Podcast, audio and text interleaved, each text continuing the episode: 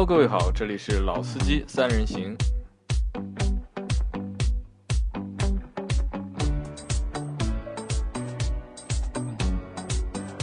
Hello，大家好，欢迎收听老司机三人行，我是杨磊。哎，我是任成，又来了。哎，我是陈荣杰。哎，我是王庆元。啊，我们接着就是上期的节目继续啊，就是上期节目之呃开始之前，就是我问就是几个问题啊，就是因为陈忠杰和王老板你们是第一次来我们这个节目，然后前一期节目可能就是因为第一期嘛，会有点紧张，但是因为前期我们其实也录了三十多分钟，然后现在应该不紧张了吧？应该好点了吧？好点了对吧？啊，因为我们只有三个麦克风。然后可能就是因为王老板和陈老师是坐在一起的，他们两个共享一个麦克风，那所以在前一集的过程当中，可能有有些段落啊，就是声音会忽轻忽响，那这个也希望就是听众朋友们能够包包含一下，对吧？然后。对我们节目如果有兴趣的话，就是因为前一期节目因为时间急嘛，我来不及说嘛，就是可能就是群里面也有很多人，或者是听众当中也有就是一些喜欢收集汽车模型的小伙伴。如果你们觉得就是对我们前一期节目就是有看法，或者是有意见或者有建议的话呢，也可以就是去关注我们的公众账号，然后就是加到我们的这个就是微信的聊天群里面来。然后我稍后会把陈老师和王老板。都拉到我们这个群里面来，然后你们如果有就是模型上面就是可以就是交流的东西，也可以在群里面和大家就是交流一下，公开批判，公开批判，公开批判一下。那就是因为前一期其实我们只是和大家就是起了个头嘛，就是因为三位都是喜欢模型，对吧？然后喜欢玩这个东西，因为我不能算不理解，只是觉得这个东西并没有就是那么好玩。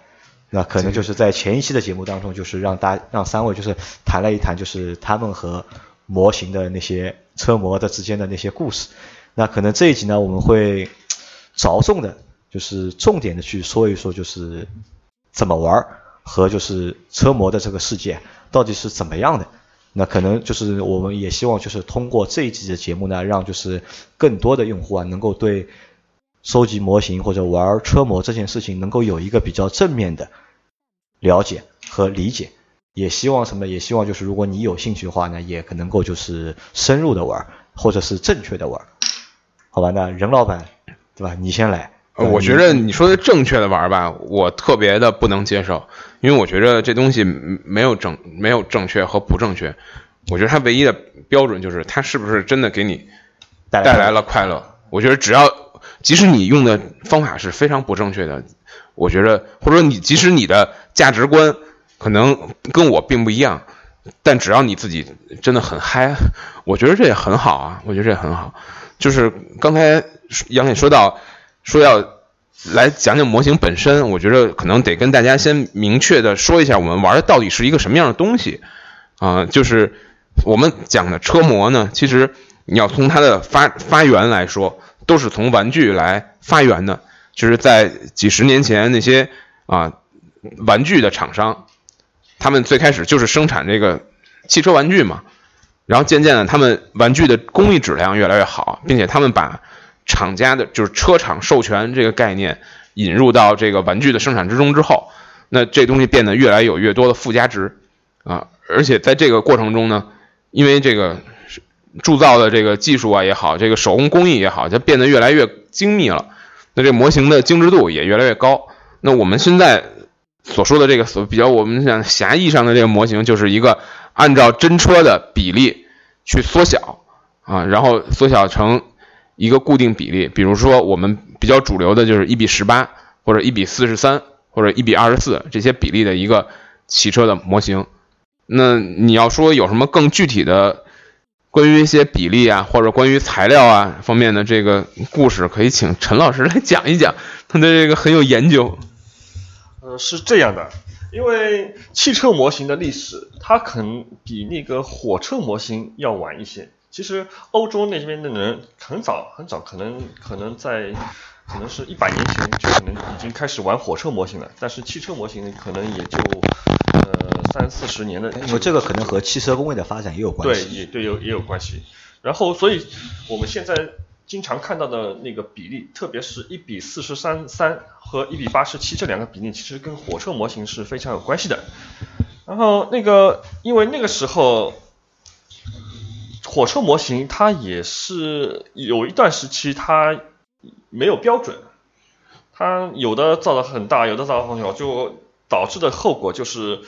一拼不家出上嘛拼不上一家出的火车可能不能在他家出的轨道上面走，然后这家火车在这个轨道上它显得比较大，有的火车显得比较小，所以他们火车模型的业界在某一个时间点，这个具体的时间点我我我忘记了，但是有一个某某一个时间点，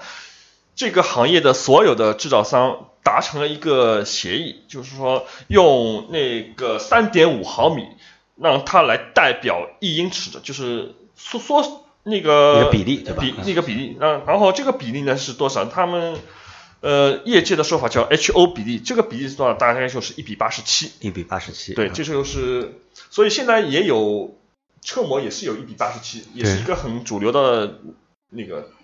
然后这个模型呢，就是可以跟火车的模型放在一起玩，搭配搭配场景，火做一个火车站里面放很多小汽车，这个比例是等比例的。那一比四十三怎么来的？很简单，八十七乘以二，那个那个在那个就四舍五入一下四舍，五入下就是一比四十三，这个也是一个汽人现在汽车比，例非常非常主流的一个，因为一比八十七对于一个汽车来讲太小了，太小了。你有很多的线条或者一些细节，你是没有办法在这个模型上表达的啊。包括在铸造上也有很多工艺是你这个线条是铸不出来的，那么小的东西会有一些障碍。然后现在比较主流的就是一比十八和一比四十三比较多吧？对，对然后美国人很喜欢一比二十四，一比二十四怎么来的？那个那个时候是五五六十年代时候，他每个汽车厂都是造那个做那个模型，也是模型，它是作为商务礼品送给客户、送给那个媒体这些有关系的人。他们刚开始的时候，他们不是说把一一辆车缩小成一个标准的比例，而是说把一辆车所有不管大大小小车都缩小到什么程度呢？装进一个八点五英寸的盒子里面，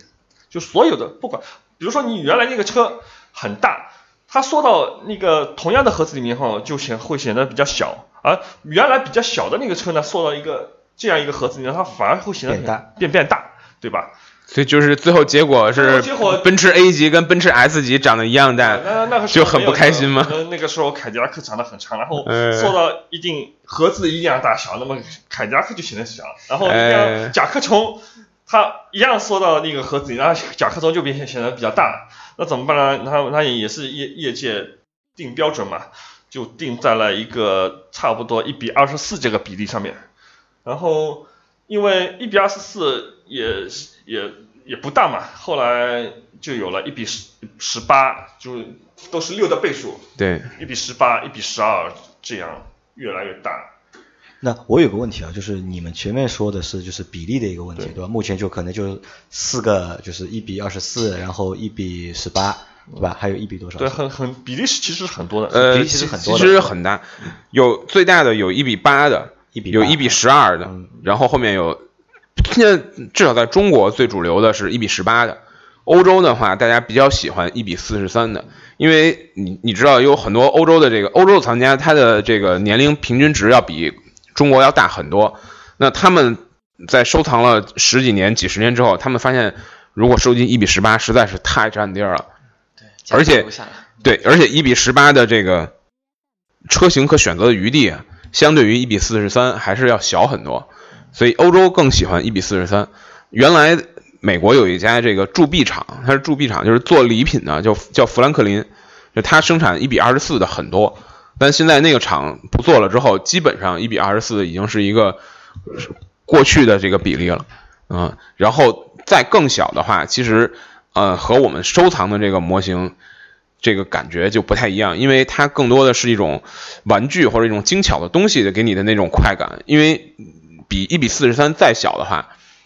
车所能展现出来车型的本身那个美感就已经很弱了啊。其实一比四十三已经很弱了，因为你你你从一比四三，当你拿在手里欣赏的时候，它确实给你非常精致，因为它它体积很小，大概也就是手掌大十几厘米。那当你在这么小的这个空间里边去做一些非常细细微纤细的这种，比如管线，或者是车窗，或者是一些呃发动机的这个挂钩等等这些东西的时候，就是给你的精致感非常强。但是这时候你发现一比四十三，你从任何一个角度，你从任何一个视角去看，它已经没有一个接近于真车的透视了。那其实，所以就是国内的玩家可能他更喜欢一个形体上的美感，给你来那种更直接的冲击，所以他他喜欢一比十八或者甚至于更大的这个车模。十八可能很多都是能开门、能开盖，大多数啊，所以对可以可把玩，甚至有的油箱盖什么地方都能开。都能开。那对那我就我这里有个问题啊，就是你们说的就不管是什么比例啊，就是在我们就是这个汽车模型里面啊，就是它因为是按照就是原车型然后来缩小来制作的嘛，那就是可是不是就是我只那个车里面只有我看得到的部分是有的，然后对，是基本上是没有的呃，是是基本上是这样的，就是它只会，它它会机盖嗯能开，那你看到的，就是真车发动机该开开打开来是什么样的，那你的模型就它会尽量去，就是应该跟真车是长得一样的。一样的。但这是一个很复杂的呃技术问题，因为你想啊，你你把一个一比一的汽车缩小了四十三倍之后，如果你想让它看起来很像的话，你绝不能让它跟真车一模一样。就因为现在其实你要想做的跟真车一模一样太简单了，所有的新的车车厂都会他们在买这个授权的时候都会给你提供一个数字图档，你把这图档缩四十三倍、缩十八倍，这出出来就按说是最不会出差错的，但这样出来的模型是绝对给你视觉上它是不像的，因为你的很多线条你缩小十八倍之后，很多曲线没有了。显示不出来，对显示不出来了视觉上的对差就没有了。模型的有有一个很重要的一个岗位，就是嗯叫修版师，对吧？对，修版师他要对那个模具。根据去把握他的理解，去把握他对这辆车的理解，然后对一些细节进行一些修改，该夸张的夸张，该省略的省略啊，因为因为你想，完全缩小是不行的。你你在发动机里可能一个管线它的直径可能，比如说像这个点火线圈上面这些管线，可能它本身的直径就就很小嘛，你把它缩到十八倍，就像头发丝儿一样，就那就没有了，就没法制作了也，对，也看也看不到。那现在世界上就是有哪些国家地区就是有这些就是就是品牌在做，就是汽车模型这个东西？事实上是这样，就是呃，模型的品牌，因为它其实是跟首先是它跟车厂要有很密切的关系，因为它要去买授权，它要去有很多这种合作。另外就是它肯定是从汽车文化比较领先的地区来发源。那其实大部分品牌都是国外的，啊、日本、呃，日本、德国比较多美国，也有一部分。美国因为可能它的这个人的喜好迭代的太快了，它可能也不是主流。就是日本和欧洲，欧洲对整个欧洲是比较多，德国比较多，英国也有一些很多很传统的，法呃，法国也很有但是这些品牌的生产，呃，百分之九十九都在珠三角地区，都在珠三角地区。对，中国生产，有一些就像我们上期讲的那种所谓的大师手板，因为我觉得中国人到今天还是有一种，我还更喜欢外国人做的东西，所以这种真正中国的手工模型的大师，因为我认识很多人，他们的工艺水平绝对达到了世界上最一流的，像日本的一些大师，或者是意大利的一些所谓的这些手工模型师的水平，但是没有人追他们，他们也没有什么名气啊。那这些最顶尖的，可能他这个一个一比四三十几厘米的车就能卖到几万块人民币，啊、就这个大部分还是国外生产，还有一部分非常非常廉价的，就是珠三角都不屑于生产的，啊，还还在一些印度，呃，是泰国吧，孟加拉孟加拉等等这些地区也有小量的生产，但百分之九十九所有的主流品牌都在中国，但百分之九十九的品牌也都是外国品牌。那你前面说到，就是因为在厂家在生产的过程当中是需要就是有主机厂的，就是汽车厂家的一个授授权权。那是不是说就是，并不是每一家就是每一个品牌它都能够就是随意的去生产任何它想生产的车型？对，当然不是。呃，这个问题其实很复杂，就是当年模型从玩具演变成模型，其实授权在这里边起了非常重要的作用，就是它是一个给这模型增加了极大的一个附加值，就是你的故事更丰富了嘛，你的故事更丰富了。那但是到发展到今天呢，大家又发现，哎，好像主机厂的授权又限制了很多这个模型品牌他们的发展啊、而且在这个现实的操作中也出现了很多问题，比如说有些品牌早就不见了，已经消失了。那你说这个品牌它找买授权找谁买呢？好像也不太，就是也不太这个这个呃科学。那现在的现实就是，呃，在欧洲，基本上一个公认的情况是，如果模型超过了你生产的这个模型已经它的这个原车已经上市，就是亮相超过二十五年，那你不买模型，呃，就是你不买这个模型生产厂不买这个版权，车厂是告不赢的。但是呢，模型生产厂为了去增加自己模型的附加值，通常他们还会买，啊、也有后续的就是合作嘛。这个授权贵不贵？呃，不同品牌的价钱不太不太相同，比如说会和就是目前的就是对品牌的一个溢价相关吗？相关，嗯比如说现在最著名的案例就是法拉利，法拉利，因为它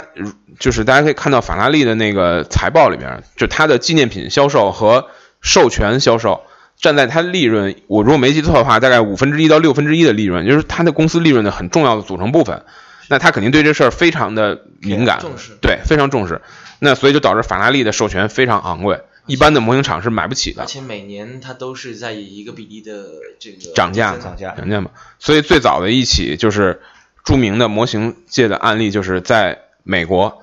啊、有一个模型生产有一个模型品牌吧，它不是生产商，有一个品牌，它生产了法拉利的是幺五六吧，一个老的 F 一赛车，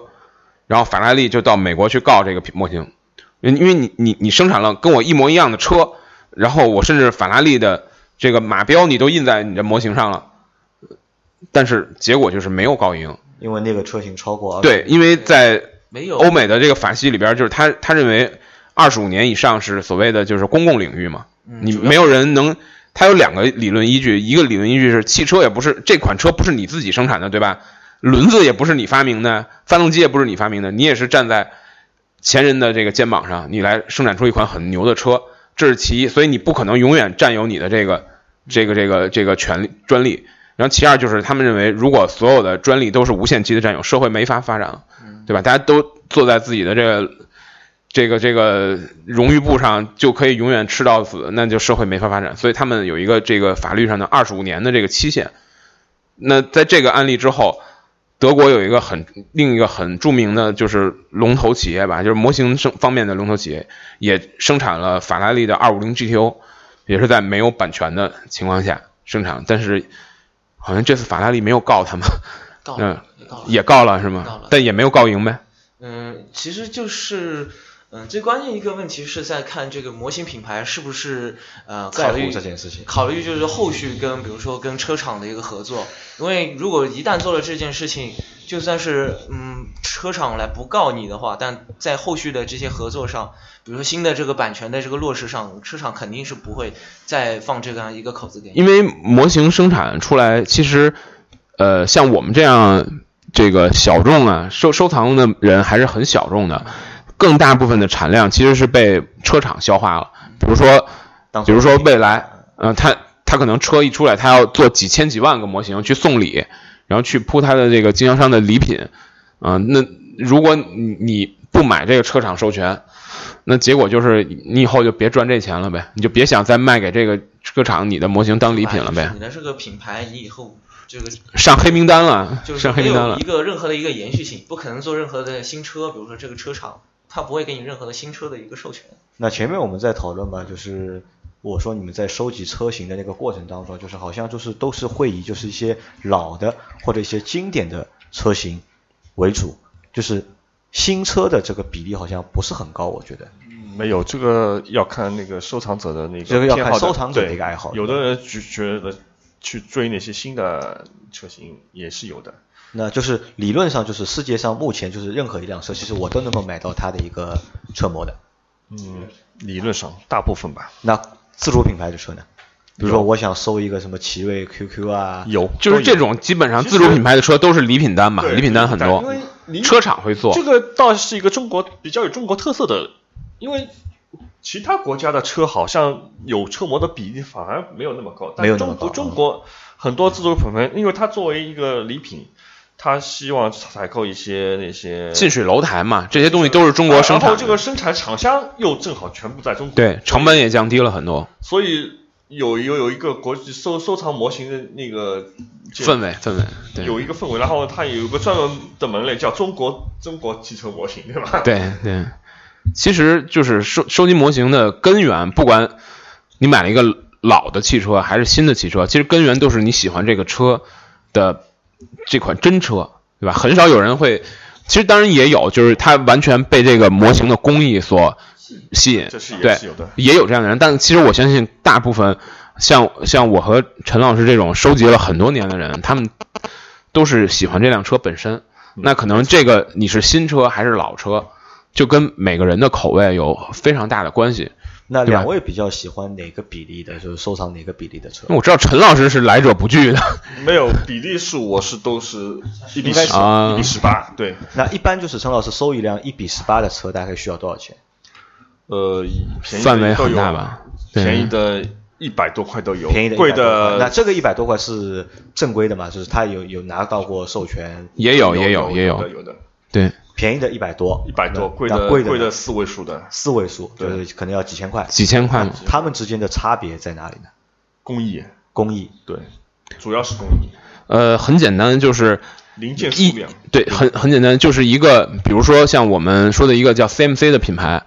它一个一比十八的车大概也就是二十到三十二十五厘米左右。那它现在最多的车的零件数能做到大概两千两百个，我印象中。那你想，你把两千两百个零件堆在一个那么小的车上，那肯定还是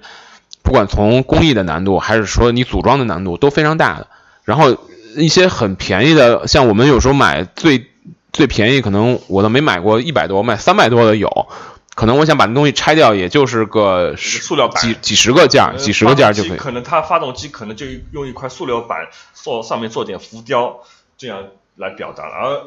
非常昂贵的那些模型，四位数的模型可能就要用做一个小的发动机零件。对你，你哪怕你真的把，如果有你有这机会真的把那个发动机拆下，你发发现这是一个完整的发动机。对，我觉得那个公众号里到时候我们可以贴一些图片，让大家去感受一下这个最精致的模型它是一个什么样的状态。我觉得其实很多这个没有，就是他没有接触过这个东西的人，他可能没有一个直观的感受，可能图片他会更更直观一点。那你们两位现在就三位就是在收集这个过程当中，会收集就是对就是品牌的国家就有就是有倾向嘛，就是会比较喜欢收集日本的啊，或者是比较喜欢收集就是美国品牌的啊或者欧洲品牌的，这个会有倾向吗？没有，主要还是看看看车嘛。原车型还是看车还要看原车型对吧？还有关键一点还是因为生产都是在中国，可能就是在生产工艺上没有呃太大其的差别实是跟价格很有关联的，就是多少价一分价钱一分货，和价格也会有关联，对吧？而且很少会有正面，就是其实汽车模型的不同品牌之间，他们很少有正面竞争，就大家很默契，因为这个圈子相对很小，对吧？我出了了宝马的，对就是就是我做了宝马七系嗯，可能我别的家就对啊，那边就做了五系，那边做了 Z 四，就不太大家很对吧？很少会重，因为能做的模型太多了啊。重的比较少，很少很少他们的会比较少厂商自己也会有一种有自动回避的那种机制。对看到市场上已经有这样款车型，我我没有必要跟他去正面交锋，我可以呃，正面交锋的时候也有，但就是摩友很开心嘛，大家可以拿来看看哪个好，会会玩的很开心。同一款车型可能有几家厂商来做，但可能档次是不一样，因为定价的关系，就是档次产品的档次可能会不一样，对对吧？有可能，但有也有可能是几家厂我版本有点区别，那导致的结果可可能有一个消费者可能两两款都买回去了，这也也是有可能的。啊，那就是不管是一百块的还是就是几千块的，就是产地大多数百分之九十九可能都是在中中国中国，那可能因为中国一是达到了这个生产的工艺，二是中国的就是就是那个劳动成本对，因为这个模型的组装最最严重的还是一个劳动密集型，劳动密集型很难，因为很难机械化，很难完全机械化，并不是说完全因为它的这个精度很高，而且就是它一个是精度高，另外它的批量也达不到说像 iPhone 或者什么那种那种级别的批量，对，一般就是几千个生产单一车型生产到两一万已经算很多了吧，呃，所以你想这东西你你很难完全把它机械化，那手工反而是一个成本最低的选择。那你们两个应该都去参加过，就是去参观过主机厂，应该都去参观过，应该。对，模型厂你们去参观过？参观过，有你有吗？看过，哪家？非洲吗？嗯，对，非洲感觉是感觉怎么样？就是一个人山人海人山人海，也是人山人海，就是劳动密集型。劳动密集型。它的原材料的成本，应该我想占的比重是不大不大因。为一比四十三跟一比十八车差这么多，但是它价格并没有差那么多。因为模型的就是材料主要还是就是铁皮和塑料，呃，呃，两种，两种，一种是所谓叫锌合金，就是就是金属的，金属的啊很这个东西成本最大在哪儿呢？就是你要开一个钢模，嗯，因为你铸造锌合金，你是要用一个钢的模具来铸造。这个开这个模具，其实咱们到主机厂，你看汽车也是，你这开模成本是最重要的一个车型研发的一个投入，在模型厂也是。套钢模可能就要几十万。对，然后还有一种现在比较流行的材质就是树脂，啊、它可能在你最最终组装，比如打磨啊、喷漆上会更比比金属更麻烦，因为树脂是一个更更更娇贵的一个材料嘛。哦，就是这种这种复合塑料。对，然后但是它因为呃呃可以用一种就是叫什么硅胶的模具来来做来铸这个东西，所以它的成本就模具的寿命是非常有限的，不像一个锌合金做锌合金的那个钢模，它可以反复使用，非常有的有的有的九十年代末的那种模型，现造到现在还在因为它的钢模也可以不停的修嘛。对，可以不停地修。然后那个用来制作树脂模型的硅胶模，它的寿命可能一一套硅胶膜可能也就几千辆车。三十辆车，你看你们像用用所谓 A B 水翻就是三十辆车，用白树脂能翻的更多一点。基本上大概意思是这样，就是如果你用金属做，那么意味着你必须做非常大的批量，大概要做到几千几万辆这个模型才能回本儿。而你用树脂做，可能单单个成本很高，但是你可能做现在做个三百个，我估计就勉强能回本了。人家有些树脂车限量很少嘛，限量几十啊，限所以说量几百。模型里边的一些小众车，大多数都是用树脂材料，因为批量小，用用那个硅硅胶膜它才能回本。如果这些车都是去开那个呃金属膜的话，可能它就没法回本。那这个就是那这个小众车应该和车型有关的，还是会和售价有关？车型车型和车型有关。对，比如说一些是不是就是越我们很畅销的那些品牌的车型，在模型界的话，就是它的就是模型车也会更好卖。肯定是这样的，就是大众也是，大家喜闻乐见的那种车型，你说你说被做成模型次数最多的车是啥？你感觉？GTR 对我也是这么想，日产 GTR 日产 GTR 啊，被做了无数无数次模型，几乎每一个模型厂家都生产了日产 GTR。那这可能也和就是这辆车在就是消费者心目当中的那个地位有神车嘛，对吧？因为我去过，我去了好几个地方，我去东南亚那些国家去的比较多嘛。然后我我问了一些，就是我包车开的那，我有包车嘛，然后那司机我问他，你最喜欢哪辆车？很多人和我说都是 GT 啊，包括就是我们身边很多小伙伴也都是梦想有一辆这个车，对吧？但我对对那个车其实没有什么太大的感觉。但我也没有可能很多人对这个车还是有就是它是完全的一种，因为刚才我们讲嘛，就是大家我们至少我们这些人喜欢汽车，是完全把它当成一种，它是有情感的。我们认为 GTR 嘛，其实它情感很，它的情感方面的因素是很弱的。它最牛的地方就是它它足够快，对吧？我觉得这个的话要分，也是也是要分几块来说，因为对我们国家来说，可能 GTR 因为引进的比较晚，就是相对来说就是这一个层面不是很高。但是你像比如说日本啊、东南亚啊，G GTR 对他们这个车可能深入人心。你包括像呃我们之前会说到的八六，对不对？在在某一些某一代人的心目中，它也是一个神车。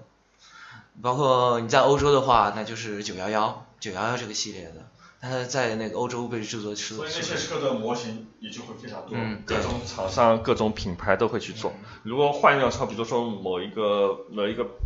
大众的某一款旅行车，它可能没有那么多模型厂商去愿意做，因为没有那么多用多用户对吧？因为我都我都不认识这辆车，所以它就不太可只能用。一一种嗯数值模型去表表达它，因为会因为开金属模具的话，那是 血本无归的。那可能我觉我们也可以拿就是模型车的里面的一个车型的一个销量去就是映射一个就是实际的这个车型在消费者心目对心目中的那个地位对不一定是销量，就对就心目中那个地位，价值观。对吧？如果哪辆车如果它卖的最多的话，或者是它保时捷九幺幺就会有很多人去买，它复刻的次数越多，或者但是是它如果换一辆，比如说保时捷九二八，那不肯定，最简单的就是保时捷卡宴真车卖的比九幺幺多到不知道哪里去了，但是模型卡宴肯定没有九幺幺卖的好。就是大家在买模型的时候，还是其实我觉得有很多的心理是一种，我我在现实中可能种种原因我没法拥有，买不了，真车。呃那我那我作为一个模型车，作为一个情感的一个寄托，对对对对对，其实这个卡宴很多人都买得起，对吧？对。对，然后可能它模型就不那么好。卖。呃，这个可能和就是凯宴的车主还有关，因为买凯宴的车主基本上都是年纪偏大的然后买了可能他就卡宴的人也心中也向往着九幺幺啊。啊，这个我觉得倒不一定，不一定吧我，觉得我觉得这个不一定吧，因为凯宴是一个保时捷里面比较特殊的一个车型，我觉得和保时捷的就是基因基本上没有什么就是太多的关系。嗯不，但你真的开过那个车之后，就是我感觉啊，如果让我让我让我推荐一辆。就是所谓的大型 SUV，、那我第一个推荐肯定是卡宴。我觉得你如果问我为什么，我就说这个车是开起来完全不像 SUV，就是它的重心的感觉，它的操控的灵活性，绝对比所有其他要好不止一个档次。我觉得实在是很牛的一件事。因为我我家那个时候同时有过一辆凯宴和一辆九幺幺然后凯宴开到现在，然后九幺幺大概我姐姐买回来大概一个月不到就卖掉了，因为她说那个车就是开起来不舒服嘛，但凯宴她留下了嘛，她觉得凯宴坐着舒服嘛。对，好吧，那这期节目本来我们想说三部分内容的，但可能是因为两位、三位就是进入状态了，然后第一部分就占了我们整整一集，那可能我们这一集就先到这里，然后我们再开一集新的，然后再谈后面两部分我们前面没有谈到的东西，好好好，好吧没问题。然后一次让大家过足瘾，对吧？好，没问题。好吧，那先这样，大家再见。明天见。